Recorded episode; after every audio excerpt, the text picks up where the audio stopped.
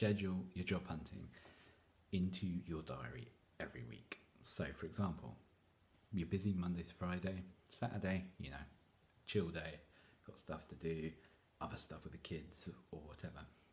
Sunday, say for example, book 9 a.m. to 11 a.m. in your diary every week, two hours job hunting.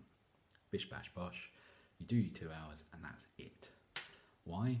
Because if you do it regularly enough, opportunities will arise, jobs will happen. If you just do it as and when I'm a bit pissed off today, I've had a bad day at work, I'll do some job hunting, you can get nowhere and it will take you forever and it might happen, it might not. Do it two hours every week, three hours or four hours, whatever you feel is appropriate, but do it and do it often, do it regularly. It will start to add up, it will compound, it will get you there, and you know interviews will start to happen, and etc. etc. So schedule it, you do it, and then you stop, because as long as you do that, you know it takes the stress off, it takes the pressure off. So that's another quick tip from Westminster Search. Comment below, like, share, all that stuff would be great. Would love it. You can share it with other people in your network. Um, and yeah, brilliant stuff.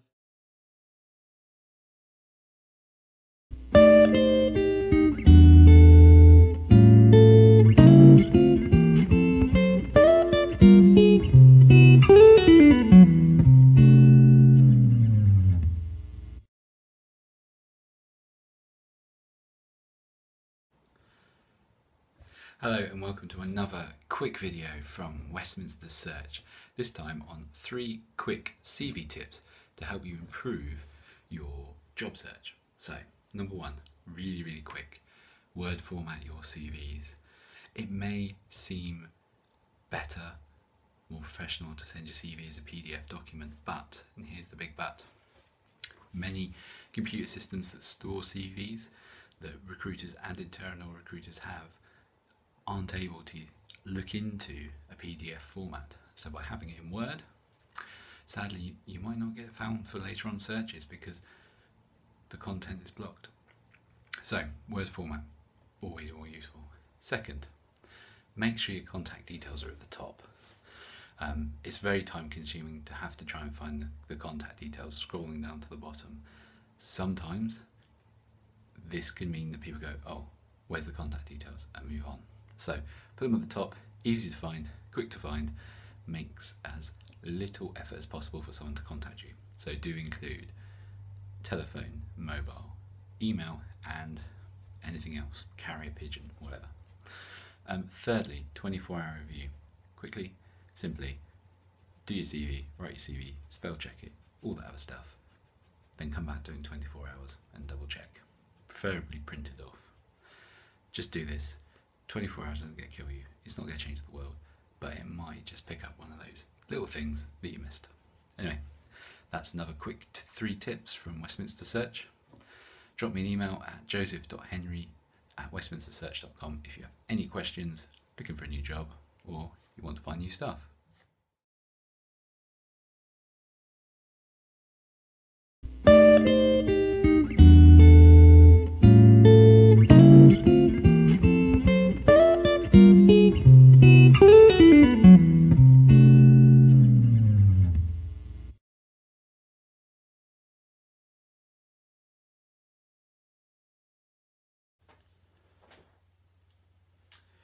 Welcome to another video from Westminster Search.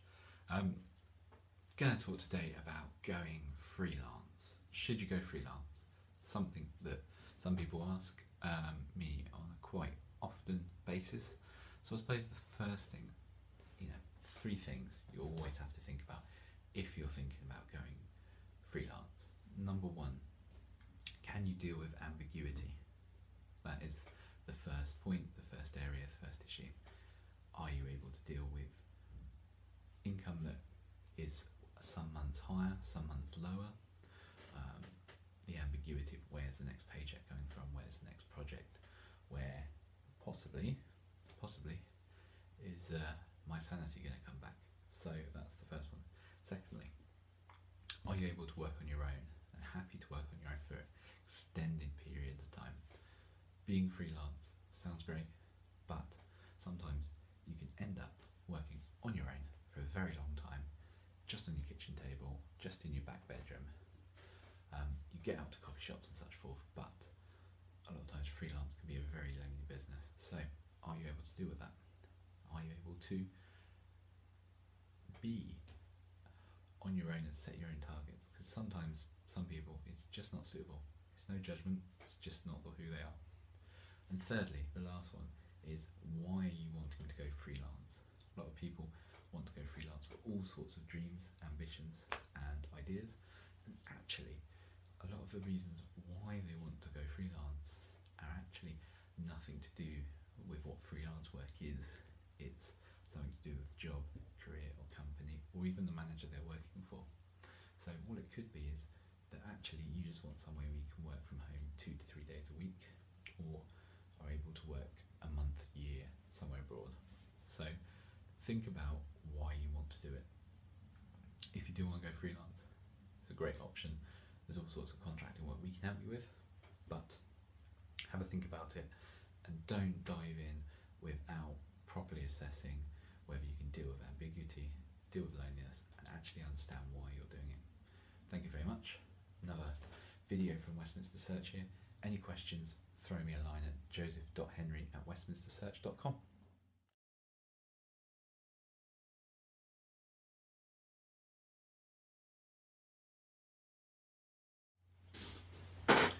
Hello and welcome to another video from Westminster Search.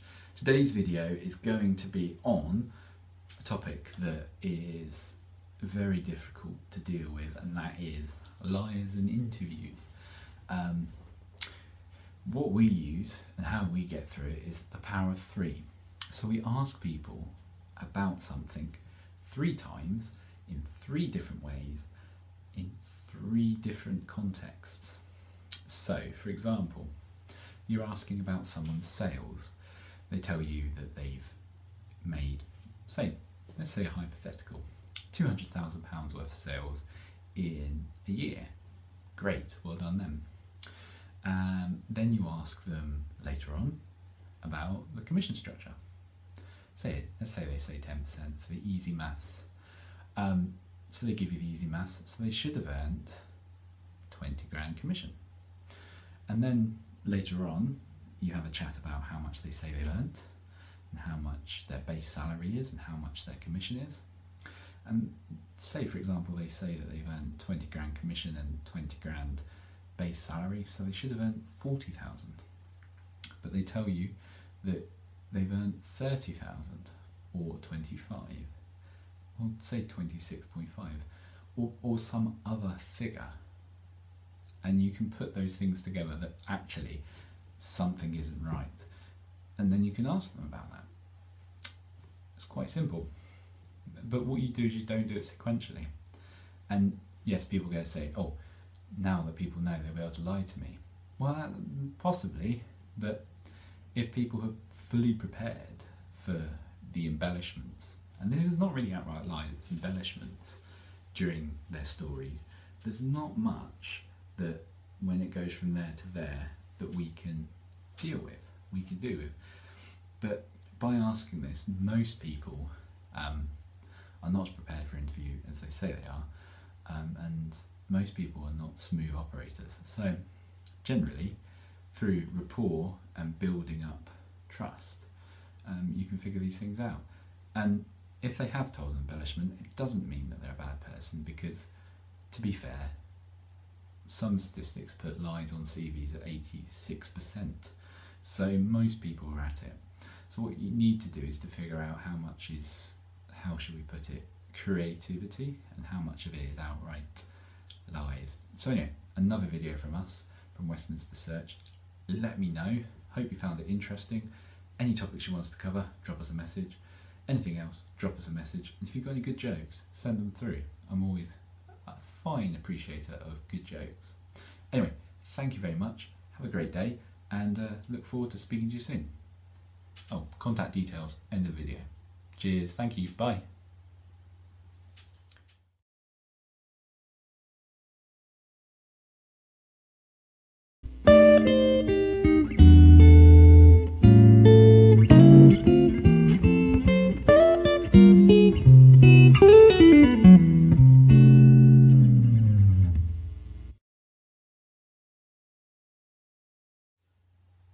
Today's video, I'm going to talk to you about the cost of a bad hire.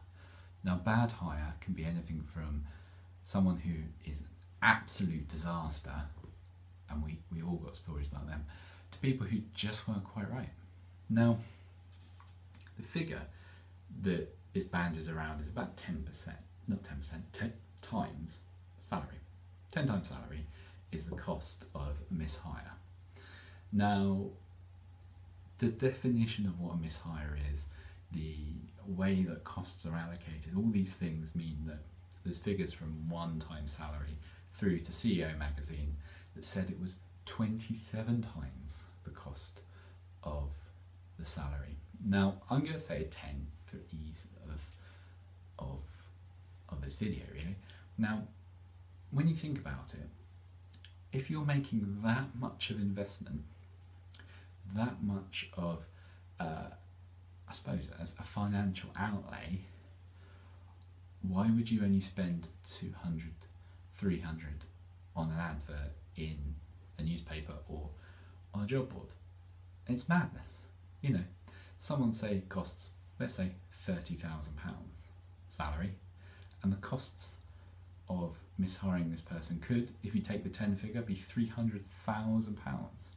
Now let's take figure of two times just for ease and to avoid controversy because I don't want comments below where saying that's outrageous and mad and stuff.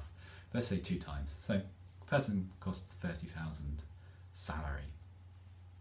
So the miss cost of hiring that person is £60,000. Now, if you were to make a purchase in your business of £60,000, say on a computer system, would you spend £100 figuring out if it was correct? No. Now, let's double that and say it's the four times the amount. So that's 120,000.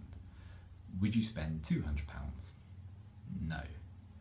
Now, if it's the 10 times, that's £300,000. If you're going to spend £300,000 on something, would you spend 500 quid? No. You would, you would spend a good proportion of that amount to ensure that you are making the right decision through research, through potentially hiring consultants. So when it comes to hiring people, this logic seems to go out the window, and partly because these are soft costs that many people don't take into effect, or everyone's so used to people failing and not being right, say one in five, that one in four, that it's just considered that's what happens. So, with this in mind, what we do is we try to do something different, and that is to understand the type of person that would work well in your organisation. Don't want to go into a sales pitch because better on over the phone, but what you need to think about, and I think the message in this video is are you spending an appropriate amount on the right person? So, we work in three sectors primarily public affairs, public relations, and pro- the property sector. So, thinking about this, let's give you quick examples in each. Is it is five hundred pounds right for the person that would represent your organisation with decision makers in government? Probably not. Public relations is finding the right person to lead your team for public relations, essentially the guardians of your reputation. Is it worth only spending £750 on an advert on the job board? Not really. Um, and property, you're going to get build a building that's going to be an investment of millions, possibly tens of millions of pounds. And yet, to hire the person that maybe project manages this, you spend 500 quid on an advert in a trade journal. Does that seem appropriate? No, I would say. Um, I'm being a bit preachy here and probably boring people, but what I'm trying to say is, is that if you're going to invest in the right people, it makes sense to use recruitment consultants. Why? If you find a good one, and we think you should only ever use one, they will add massive value to your business. They will find you the right people. They will actually be someone who looks at people but isn't part of your organisation. So maybe sees things differently, gives you a different perspective, a diversity of thought in the hiring process. Now, what I'm saying is don't hire the CV flingers, hire the talent spotters. And we would say we're in this category. Anyway, I've gone on, this is a long video this time, but please drop us a line. Any thoughts, comments, hate mail, jokes, send them through to us. Contact details at the end of the video. Great for watching. Thank you very much.